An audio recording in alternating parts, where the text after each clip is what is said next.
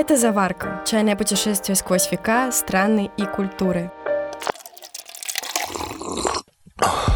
Илья, помнишь, мы недавно играли в настольную игру? Ну, тропа чаепития или как-то так. Чайный путь вообще-то. А так помню, да. За это время я неплохо проштудировала историю чая в России и готова побеждать. Говоришь прям почти как чайный пьяница. Кто? Знаешь, я, конечно, могу иногда стаканчика прокинуть, но прям что пьяница? Да уж, кажется, кто-то не до конца подготовился к прохождению нашей настольной игры. Ну ничего, по ходу разберемся. Кстати, ход твой, бросай кубики. Сейчас, сейчас. Готовься погрузиться в историю чая в России после 19 века и, конечно, быть побежденным. А я пока что напомню, что с вами Полина Карасева и Илья Воловик. И это подкаст «Заварка». Наливайте свой любимый горячий напиток и добро пожаловать в наш чайный домик.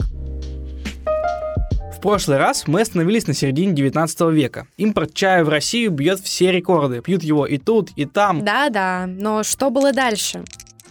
Хм, на моих кубиках 1,7. И следующий ход я, видимо, пропускаю. Потому что после событий 1917 года массовый ввоз чая в Россию прервался аж на несколько десятилетий. Хотя вперед я все-таки продвинусь. Ведь заграничный чай в Советском Союзе заменили кавказским. Кстати, активным развитием чайных плантаций в Грузии занимался Лаврентий Берия. Очень многогранный, видимо, был человек. Прям как игровой кубик. А во второй половине 20 века кавказский чай стали смешивать с индийским и цейлонским. Причем индийский индийского в чайную смесь добавляли, ну, совсем чуть-чуть, просто для запаха. А чаи в России на сегодняшний день тоже смесь? Да, но уж точно более разнообразные. Сейчас ценителям, ну, таким как мы с тобой, вообще доступен любой чай, даже сорта, вкус которых не менялся на протяжении столетий. Так что мы можем как-нибудь попробовать с тобой чай, который, например, пил первый император династии Джоу. Отлично, тогда кто выиграет, устраивает чаепитие самым необычным и старинным купажом. А ты бросай кубик. Ага, у меня 4,5, то есть 9. Я попадаю на поле 90-е. Блин, не сладко мне придется. Как раз в эти годы в России закрепился жаргон чайные пьяницы. Ну, помнишь, я тебя так назвал уже? Да как тут забыть? Только я до сих пор не поняла, что это значит. Если я выпиваю аж целый чайник в день, то могу назвать себя чайной пьяницей. Здесь нам поможет карточка «Эксперт». Так что про чайных пьяниц расскажет кандидат исторических наук Иван Соколов. Это субкультура, которая появилась в России России как результат возвращения на российский рынок китайского чая. Понятие существует еще с 90-х годов. Закрепилось оно в современном жаргоне как результат такой песни Баста и Гуфа, как «Чайный пьяница». Люблю чай, как панда любит бамбук. Эй.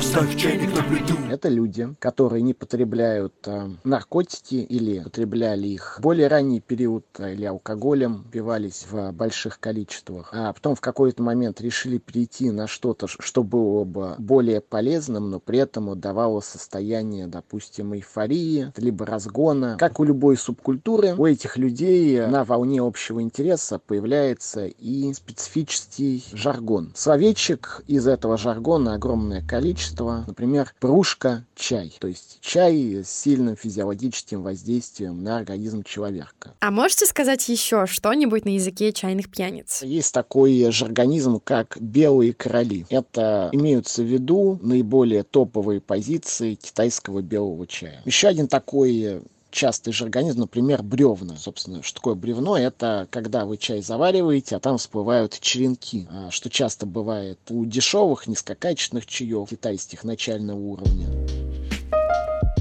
Так, сейчас, Полин, мы с тобой примерно на равных. Кидай кубик, посмотрим, куда попадешь. Я попала на поле под названием Чинаяк. Это ведь что-то татарское, да? Да, верно. Так называется небольшая традиционная посуда, из которой пьют чай в Татарстане. Блин, зачем я тебе подсказываю? А это я просто тебя проверяла. Значит, я сейчас в Татарстане. Знаю, что главное отличие татарского чая — это крепость и высокая температура. Чай должен буквально кипеть в чашке. И вообще татарский купаж особенный. В Татарстане смешивают мяту, душицу, зверобой, цветки липы и ягоды шиповника. А основа — индийский бай байховый чай, который привезли в Поволжье еще в 13 веке монголы. А еще в Татарстане любят закусывать чай. Правда, не все. Те, кто следит за фигурой, закусывают только в уме. На стол выкладывают сладости, их можно нюхать, трогать, но не есть. И в какой-то момент терпкий чай начинает казаться сладким. Такое самовнушение работало много лет. А одно из самых известных татарских блюд к чаепитию – губадия. Это пирог с рисом, жареным творогом и изюмом. Ладно, Илья, за губадию, думаю, можешь сделать несколько ходов вперед. Спасибо. Татарская выпечка еще никогда не подводила. Ой, кажется, настольная игра завела меня куда-то восточнее, а точнее в Сибирь. Оп, видимо, тут ты от меня и отстанешь. Ну не скажи, ведь именно в Восточной Сибири русские впервые попробовали особый бурятский чай. Его миксовали с зажаренной мукой, крупой и молоком. Потом добавляли топленый жир, специи, ну и соль по вкусу. И получалось вполне себе калорийное блюдо. Такой чай особенно любили казаки, а называли напиток затуран. Исследователи и путешественники, которые бывали в Сибири, кстати, очень быстро этот затуран распробовали. Эх, видимо, я точно не казачка. Никакого чая с топленым жиром я пить не буду, ты уж извини. Ну, я бы попробовал на самом деле. Глядишь, и массу наберу без всяких тренажеров.